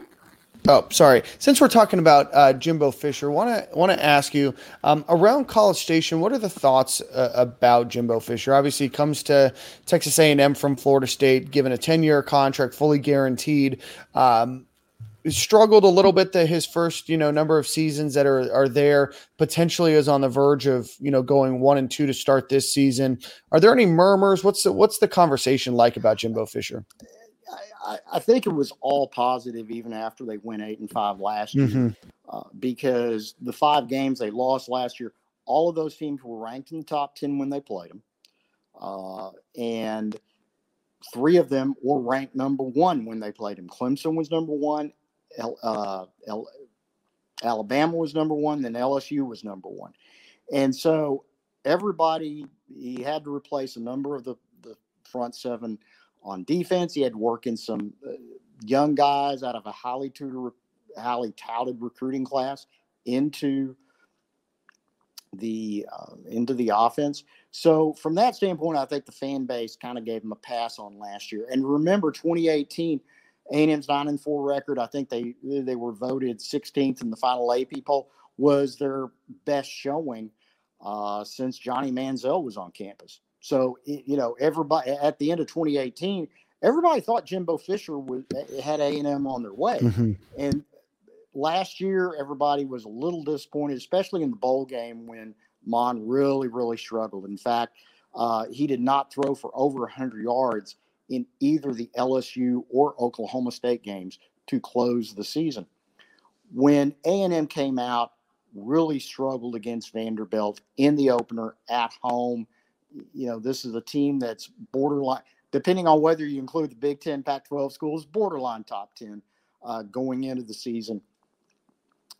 Jimbo Fisher is the quarterback coach, offensive, not technically, but he works with the quarterbacks. He's facto play caller.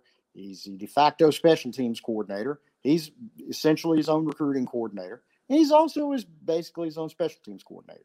So you've got a guy that wears a lot of hats. And after the Vanderbilt game the other night, uh, when he came up after the game and, and addressed the, the media, he, he was pretty downcast. Normally, Fisher is an upbeat guy. He's a native West Virginian. Aggies love him for the sta- you know he's got the accent. Uh, you know he's got a ranch outside College Station. Folks just love that. Uh, but he he he came to that press conference and he was kind of downcast because Mhm. he realized that Mond had a had, did not have a very good game. The offense only scored 17 points. They had five fumbles. They turned it over three of those times. Special teams had two snafus, including a punt that was fielded in the end zone, had a block in the back in the end zone. They threw the flag, and of course, you get flagged in your own end zone. It's a safety. Never, I'm, I'm 57, never seen that before. Just, you know, and so you start adding all that up. The defense was the best part of, of the program that night. Yeah. Well, Jimbo Fisher doesn't run the defense. That's Mike Elko's baby.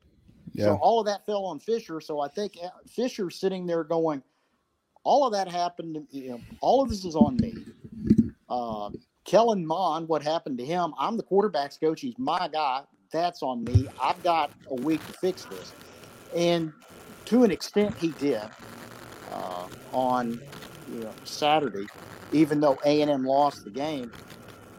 Uh, and, and this is a long-winded way of saying he had everybody up until the Vanderbilt game, and then everyone's kind of like, "Hey, what's going on here?" You know, Right. we're starting to see some of the things we saw at Florida State. You know, the the, the offensive line's been problematic. It was really po- problematic at Florida State.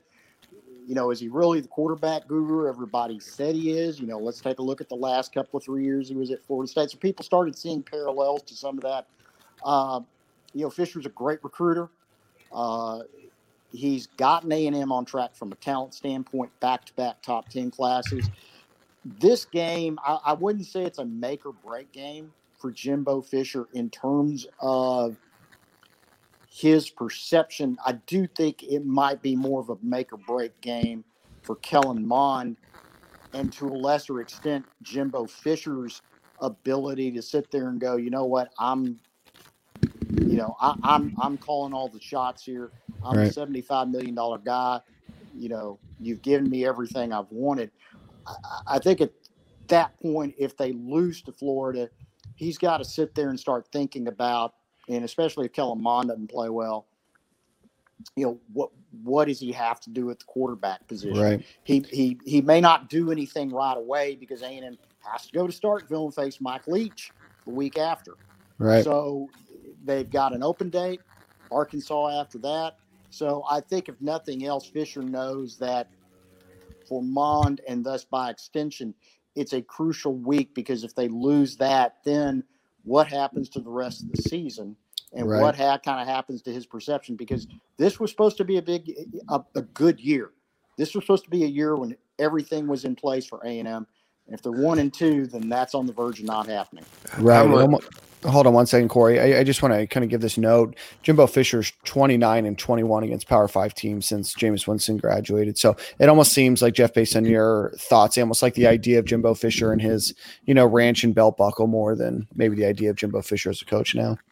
It's not that. Uh, you you look at what Fisher does in terms of his. He's a dynamic play caller. I had someone in the SEC tell me two years ago that uh, Fisher was the best play caller and game planner that he'd ever been around. Uh, and when you asked me what I was talking about, I was talking about in terms of the feelings of the fans in College Station uh, and and Aggies uh, across the state of Texas. I, I think what has to happen for Fisher is he has to take a look at what he's doing in terms of the types of guys that they're bringing in on defense and also what kind of you know what kind of offense they're running. Uh, they haven't brought in a lot of corners. They've had issues with the pass defense. Uh, they've been able to stop the run. They've gotten gradually gotten better at stopping the run. They're solid at stopping the run. Pass it, you know, pass defense issues remain. To use a Fisher term that he used after the Vanderbilt game about Kellen Mond, those issues are correctable as far as A&M goes. And keep in mind too, after the Alabama game, you know, people are like, "Hey, look, it's third year out, third year you've played in a row. You've played Alabama, it hadn't gone very well. So they want to they they wanted to see some progress this this last weekend. That didn't happen if he beats Florida on Saturday, which A and M can do, there's no question in my mind that A and M can beat Florida based on watch. I've watched both Florida games. I've watched A and M play both times. I think there's no question in my mind A and M can beat Florida. He's just going to have to figure out some ways to do that, and he's certainly capable of that. He's just got to go ahead and pull it off. Real quick, real quick. Um, you say you expected this season to be a big season uh, for Jimbo, and it's not happening. Does any of the holdouts from either COVID or anything else, injury wise, has that affected or changed maybe the perception? Um, he got some important guys sitting out, right? Well, the guys that are sitting out, most of them weren't going to be huge. All but two of them, I think, weren't going to be huge contributors this year. Jhamon Ausbon at receiver gave Kellen Mond an experience uh, safety net.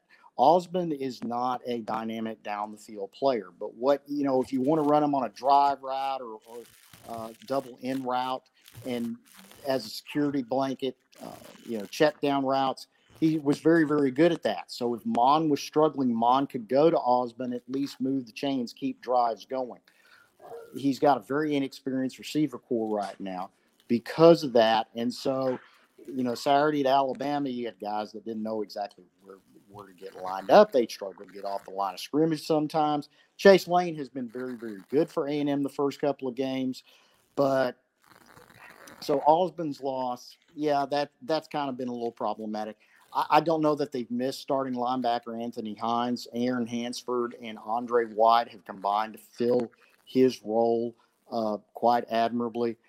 The only way the uh, those two really hurt is if a the receiver corps doesn't really progress to the standpoint that you got a bunch of four you know four star receivers that A&M's recruited. They just don't progress from the standpoint the passing game ever really gets going. I think from a linebacker standpoint unless there's some A&M has some promising players I think unless there's some injuries I think they're okay there. Uh, you know it's just can A&M go out, get through this stretch uh, against Alabama? And, and this has been the focus for a while. Get through the stretch, Alabama, Florida, and now Mississippi State.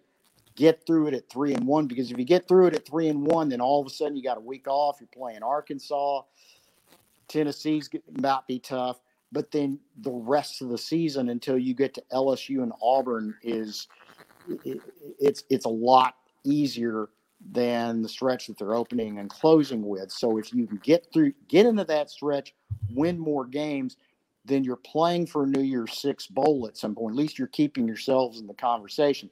You start out one and three, maybe even two and two, then it's a lot more difficult to be in that conversation. Jeff, you say you think uh, that A and M is capable of beating Florida. I do think they're um, it, it, they are. I think they are as well. But what I don't know if uh, your man Kellen Mond could go uh, go, sh- go get in the shootout. Do you think he get in the shootout? Because for you guys to win, it will have to be in the shootout. I think it all depends on A and M's pass defense. If A and M's pass defense turns into a black hole, uh, and the same type of thing we've seen over the you know over the last three years, then yeah, then Mond's going to struggle to be able to do that. That's not necessarily his type of game. You know, for him, a shootout that he can win is, let's say, 31 28, that kind of game. It's not necessarily a game that gets into the 40s because he's with him at the helm. I don't know that A&M can generate enough chunk plays unless A&M's receivers grow up in a hurry and Mond himself develops the confidence to sit there, get the ball to them down the field, or maybe they generate some chunk plays in the run game. You know, Ainias Smith is a dynamic guy out of the backfield. I don't know if you you guys noticed him last weekend. He had six catches for 123 yards. He and him run. You know, he's a guy that you can really count on in that regard. Yeah, for, that, that Mond can really count on in that regard. So, but I think that in terms of a shootout from Mond's comfort zone, I think it's a game that stays in the upper 20s, maybe the low 30s. Yeah, and and again, this is not a team, and I don't know, you know, this is just not a team that right now is necessarily built to play into the 40s, upper 30s, 40s, win those types of games. Perfect, Jeff. Let's get a, a score prediction out of you you know, I don't really do score predictions. What I try to do is say, hey, look, what what are the keys to success for for A and M?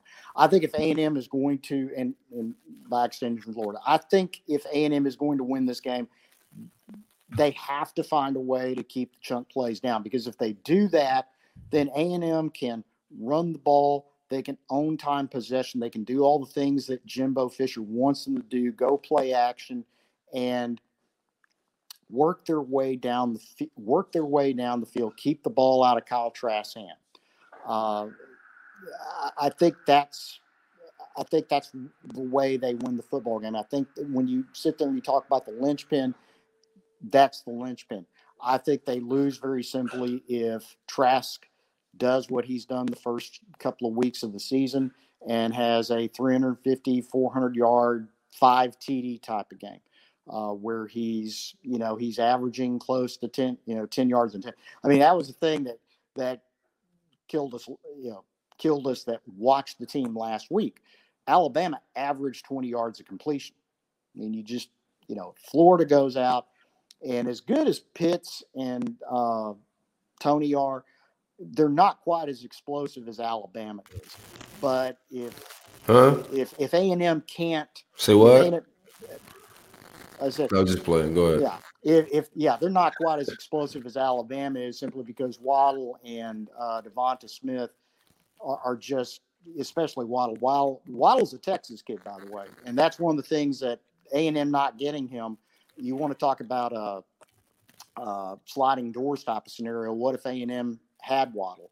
Uh, the passing game would be totally different. But I think from a from Florida standpoint, if they can generate those type of chunk plays, then it's going to be very very difficult for A and M to win.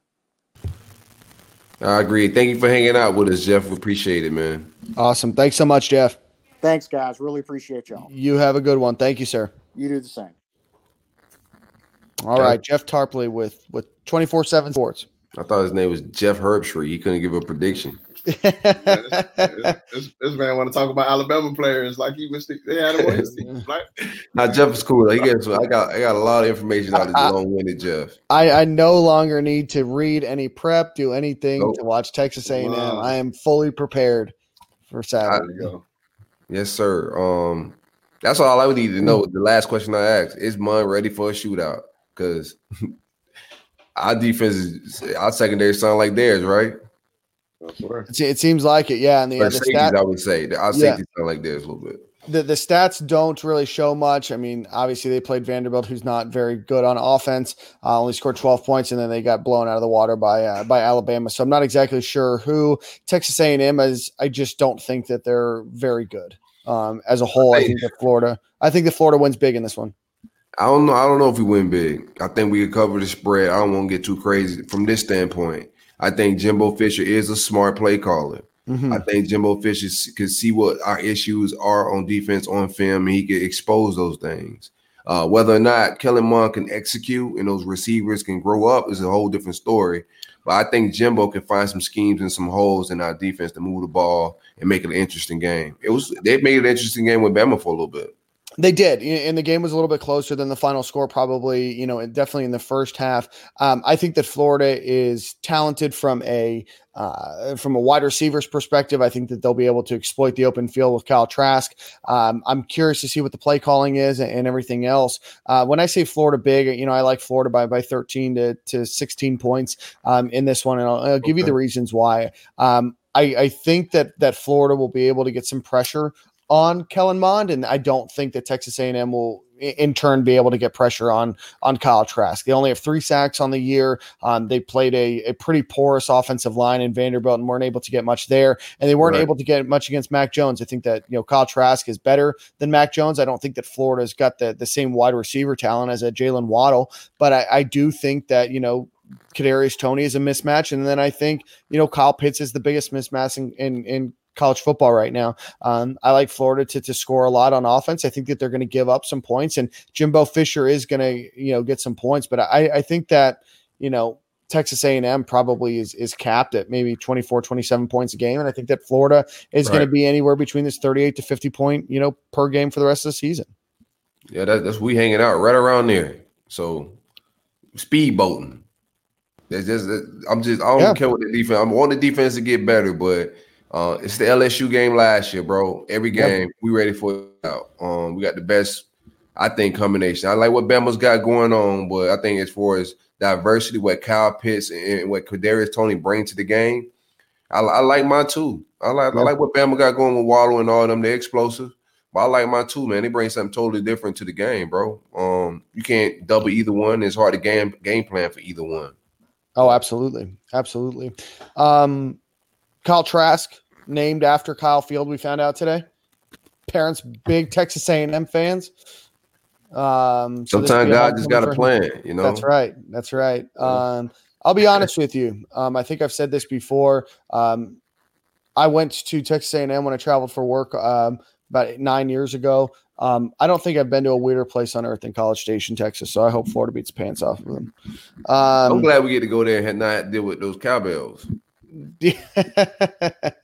um, I think that's uh Texas. Oh, that, that Oh, that- no, that's the military that that's at um Texas A&M. I'm yeah, sorry, yeah. They're the military people. They're the cheer people. They're the twelfth man. They're that uh, you know There you go. hang out go. on Friday nights. You know, learning cheers instead of you know drinking alcohol with their friends. Yeah, it's, it's loud over here, Dan. My bad. No, you're good. You're good. Uh, talk to me a, a little bit about what you guys have from a uh, from a score prediction, um, and what are your your keys to the game. I think the keys to the game for us is uh just uh, shoring up the back end at safety, um, just playing discipline assignments, um, just executing as far as the secondary go. Um, that's our keys to the game. I think we fixed that. A lot of our problems. I mean, I think Texas A&M is going to score, but I want to see us clean up things at safety. Um, I got to score around. I go 24, 38. I got around there. Okay, Ahmad. we definitely got to uh, tackle better. Um, we got to get our assignments down um, on on the back end. We got to make sure uh, we don't have any any any missed assignments back there, so we can give away any uh, cheap touchdowns or any cheap points. Um, again, we got to make sure we tackle the ball to get to the next down.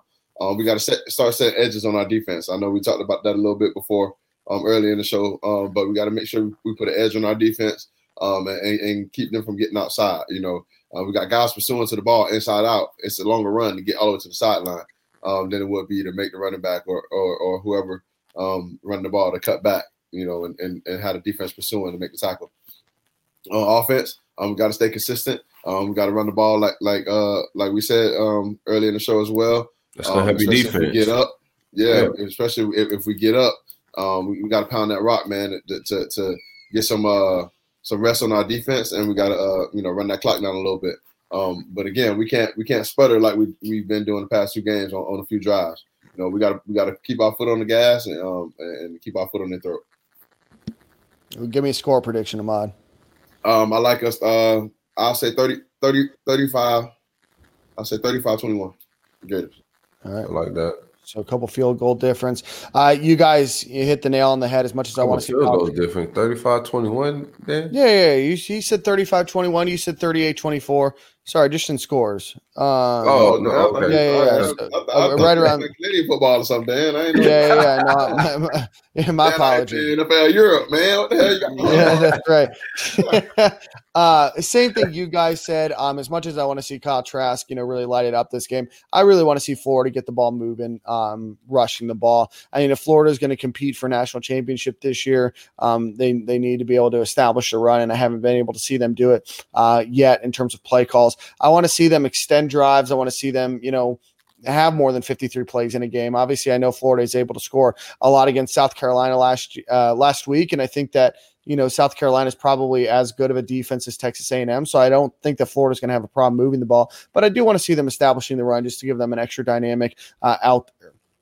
Uh, on defense, you guys have hit the nail on the head. That's the only thing that sucks about going third is, is if I take all your talking points, um, I, I feel like I'm cheating. Uh, I do want to see us be able to get to the uh, to the to the quarterback a little bit more. Uh, Kellen Mond is a you know decent quarterback. You know he has his you know great games. He has some average games. You know, and I want to see Florida you know definitely you know veer him towards that average game uh, as a whole. I think that you know Florida could really use some help uh, with the pass rush and. Um, you know, definitely in, in run blocking as well, uh, but definitely safeties. And, and then I want to see a better game out of Marco Wilson. I think that he's an extremely talented kid, uh, and this is an opportunity to redeem himself. I like Florida, like I said, by probably about 13 points. I'm going to go, uh, you know, Florida 38 uh, 21.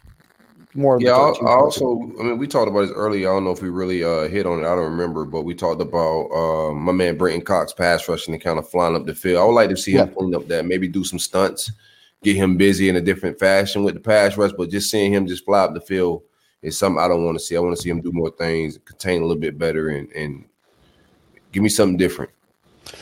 Yeah, no, I, I agree completely. I mean, that's one thing that I noticed in the first game, but I thought, oh, maybe it's just kind of first game jitters. And, and you can definitely see that he is an exceptionally talented kid. You know, we heard before the season started, you know, that Todd Grantham said that he's the, you know, maybe the most talented kid he's ever coached on defense, including the NFL, which you know, it, you can see the flashes of it, but at the end of the day, if all you can do is speed rush and you're one dimensional in that way, you know, teams are going to figure out a way to scheme around you. And, and, you know, like you said, I want to see him stunt. I want to see him, you know, do a little bit more. Um, I feel like he's over pursued a little bit. Uh, and a lot of that probably has to do with the fact that he hasn't played football in two years um, or, you know, season and a half. But, you know, at the end of the day, I really, really like uh, what we've seen out of him so far. I Absolutely. he can get uh, just a little bit better. But, um, you know, this is an opportunity for Florida to play a, a good, talented team with good, talented players uh, that have been recruited well. And and I do think that Florida wins this game, and I think that they win it pretty convincingly.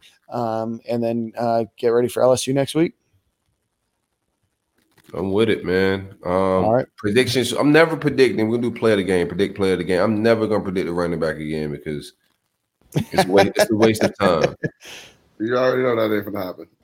Yeah, that's that's never happening. Um, Dan, who you got? Let you go first since we always All right. go first. So, So, what do you so for for offensive player of the game, I'm going to go. I feel like you're, you're cheating when you say Kyle Pitts, but I think that Kyle Pitts is a huge mismatch for the safeties that Texas A&M has. They're young, they're in the inexperienced. Heisman race, man. Yeah, um, I, I like uh, I like Kyle Pitts to go big, get him a couple touchdowns, uh, set the record for uh, UF uh, receiving touchdowns uh, by a tight end. I'm I'm gonna go I'm gonna go either or right now, and and it's gonna make more sense when I say it. I'm gonna go either or. Um, I want I want to test that freshman. Silk, say you got a freshman at corner. Uh, I like a big day out of out, out, out of Grimes or Copeland, whoever whoever he guarding. Um, I, I like a big day out of them. So um, I think we could we could capitalize on that freshman being back there and that new guy safety. I think he said it was like sophomore or something. I think we we capitalize and, and, and one of the wide receivers have a big day. Give me Justin Shorter. I like you. I, I had your same train of thought, but I'm gonna go Okay. Justin Shorter. He's looking like he's ready to explode. Pause. So um, let me let me get Justin Shorter in that same with the same line of thinking that Ahmad's thinking, but Justin Stor- Shorter looks like the real deal. I ain't gonna lie to you. Uh, it's only a matter of time for he busts one Yeah. loose. Yeah. Yeah, big body. Dudes don't want to get in front of him. It's hard to guard him. When he catch that little bubble screen, him and Whitmore been running that thing Yep. real hard. Yeah, yep. All right, what about on defense? So you can start this one. Uh, defense, give me Chatfield. I want to see Chatfield get more snap, snaps. I like how active he is when he's on the field. Um, I won't say I want my man um, James Houston to start, and maybe he get get get into that conversation. But I'm gonna go Chatfield. I know it's gonna be a little bit weird, and I don't mean this in a weird way because a lot of times if um, this guy's making a lot of plays, it, I, I don't mean it's a good thing for the Gators. But I like Shawn Davis. I think Shawn Davis is gonna make some plays for us. Um, hopefully, get us a turnover or two back in the back end. We don't even have no interceptions by the, by anybody in the secondary, do we? No. No, no, no. just, just No, Gervon Gervon Dexter. still. We Gervon gotta Dexter still make leads us plays. as- like, what is this? But you know, with all, with all due respect to Gervon Polk County, um, I don't think he's supposed to be leading us in interceptions, bro. No, not as, not as a true freshman, that's for sure. That's I'm a whole gonna lot go- of Polk County engaged with right now, boy. That thing heavy. You hear me? Yeah, yeah, oh yeah, absolutely. I, I want to. I want to still play paralyzed down there in the club, man. Might I- as well pair, uh, you I'm know a- about that, man? No, I have no idea what you're talking Oh, about. Dan, I don't know what's Oh, going on. I man. have, man. Have to bring back word of the week in the future. Oh, you know? Lord. You ain't really a. Florida boy if you don't know that song. Ahmad. But Yeah, say, Dan, sing it I'll one more. put you on What game. song is it? I don't know. That might be the song of the week, Dan. That gotta be the song of the week. I don't know who got the song, but that's about to be. I think it's you. What, what song was it? paralyzed. Oh no, no, definitely not. Um, I thought I maybe misheard it. Still don't know. Um, I'm gonna go. I'm gonna go with Brenton Cox. I, I think that this is the game that he, you know, really disrupts the uh, the uh, the quarterback um, and, and gets a couple sacks. Maybe causes some havoc, wreaks some havoc, uh, causes a turnover. I'm gonna go Brenton Cox. You wrestling the mic or something, my dude? You good? Yeah. Is it is it staticky? My apologies. no, I, got, I got excited and grabbed it. You know. Pause. All right, so let's take everybody out with everybody's favorite ad read, and then we'll uh, we'll end the show. Oh, shout out to Manscaped manscaped.com, the best of the best when it comes to men's grooming. Fellas, if you got a hairy situation, you got to tighten that up. Let's get proactive, man. Self care, health care is all 2020, man. That's the wave. The Lawnmower 3.0, a trimmer with skin safe technology. You're not going to skim them balls, man. The perfect tool for an incredible grooming experience. It's waterproof, so you can use it in the shower. Safely take care of business, man. The only shock of being your, on your partner's face is a, a trim job done well. I kind of I kind of messed that part up. Oh well. Uh, anti-chafe ball deodorant. That's the wave. It's summer's gone, the fall is here, so it's a little bit cool, but still keep those balls deodorized. Coupon code SG at checkout for free shipping, 20% off. Manscaped.com. Support your podcast. I love it. Boys, same time, same corner next week. Next week, I'm pulling up. You know the vibes. Song That's of the right. week. Song of the week is Paralyzed. Who sings it? Paralyzed. OHB, OKL boys. Oh, very good. Well, looking forward Dan, to hearing. what clubs was you in if you ain't never heard this? No, what I'm saying, Dan, they literally play that everywhere. We gotta br- we gotta bring back Word of the Week you don't know this song, Par- bro. paralyzed. Oh, man, Uh, when, when I listen to it, I'll let you guys. I want to sing the rest of it, but I'm just let the people hear it. Oh, oh, okay, oh, uh, hey, all right, we out It here. is club screaming out, Polk County. No, definitely not. Definitely wasn't in any of those clubs, boys. But then they played it everywhere. It wasn't no just in Polk County. That's just not a Polk County song. I've never been to a Polk County club. that If you if you in Miami, at least sometime one time they'll play it maybe. I- I'm You on. know, I, was, I lived in Gainesville Coral. I lived in Coral Yeah, and hey, hey, Dan, you Yeah, gotta say it right too, Dan. It's same corner, same time, not same Guys- time, same corner. Yeah, yeah, well, I'll, I'll, I'll, I'll work on that, and I'll work on uh, learning the Oak Hill boys. It's a branding thing, man. Do you guys well, know the Oak one- Ridge one of- boys? Well, one of the OK boys got got killed though. Dan. Ah, man, rest in peace. Yeah. Yeah, he Sorry to hear that. uh, pour out a little something for him that night, Dan. Yeah, I'm, I'm gonna pour out a little something for him. all right, Dan. There you go. How you gonna take somebody from me? You introduce me to him, and then you tell me he dies. You know? Hey Well, well, man, my but son just started like a them died, though. Tupac like a month ago, so same What, vibes. say, say what, bro? I said my son just started like liking Tupac like a month ago, so it's the same vibe. What do you All right, mean boys, he's let's- dead? Yeah, he's dead, son. Sorry to tell you. It's like a huge disappointment. Reportedly. bro. it just man. Like, sad, bro. Just, just all his hopes just got let down because he was. right.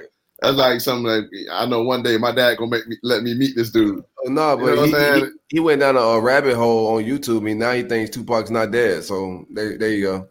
Oh man, he in Cuba. yeah, that's what he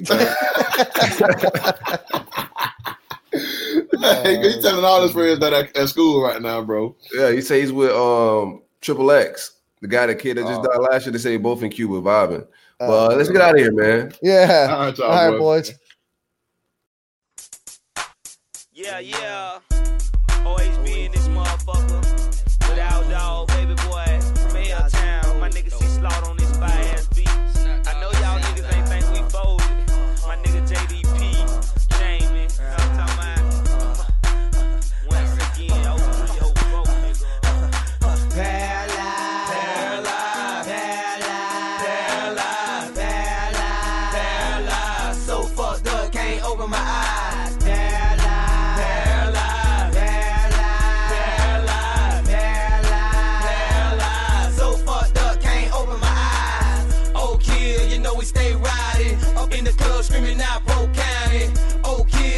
Stay riding. Up in the club screaming out Polk County. Paralyzed. Paralyzed. Paralyzed. Paralyzed. Paralyzed. So fucked up, can't open my eyes. I'm paralyzed and I'm frowning. We in the club bouncing. I'm drinking on gin and getting high by the ounces. We on the floor grinding from day to day. My fly smoking Joe, yo fly smoking hay. Paralyzed is the way to be. Girl, you wanna get high? Come home with me. Yeah, we gon' lay back and sip Hennessy. I'm snapped the OHB. I'm so high, ready to fly.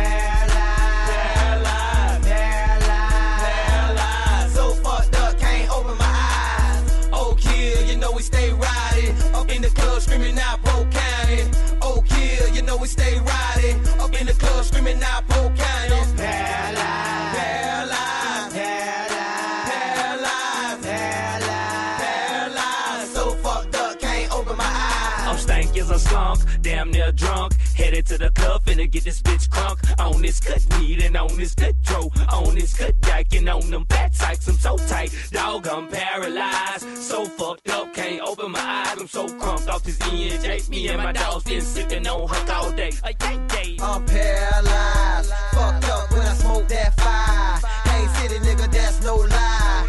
Come with it or you just might die. And y'all know we smoke on the best. Act a mess and we'll tear through your flesh. Pussy nigga better learn some respect. Paralyzed. Paralyzed.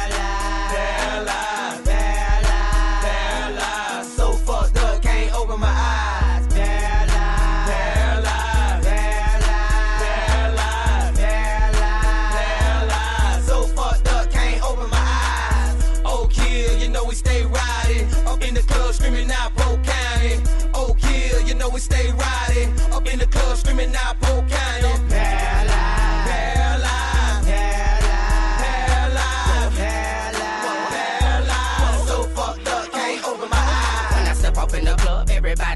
jumping, hoes shaking, they romping like they own something. Make you move something, throwing bows and stunting. Fall to the bar, get on something that's rugged. Hennessy out the bottle, nigga be like fuck. Go to another club, pass the keys to the bucket. Zoom me out of here, wanna see what's next. Man, I cannot focus cause I'm rolling on that ass. Goddamn, I am. Baby boy, you crazy boy. O2 Mercedes boy. Catch me sliding out the club with your lady boy. She be like, oh my god, when I'm banging boy. Let's be hanging boy, swinging boy. Look at them jangling, you know they dangling boy. Look at them how they crack the pavement boy. And everybody in the club, what you say it boy? Paralyzed. Paralyzed. Paralyzed. Paralyzed. Paralyzed. So fucked up, can't open my eyes. Paralyzed. Paralyzed. Paralyzed. Paralyzed. Paralyzed. So fucked up, can't open my eyes. Oh, kill, you know we stay riding. Up in the club screaming out know we stay riding. Up in the club screaming, I broke out.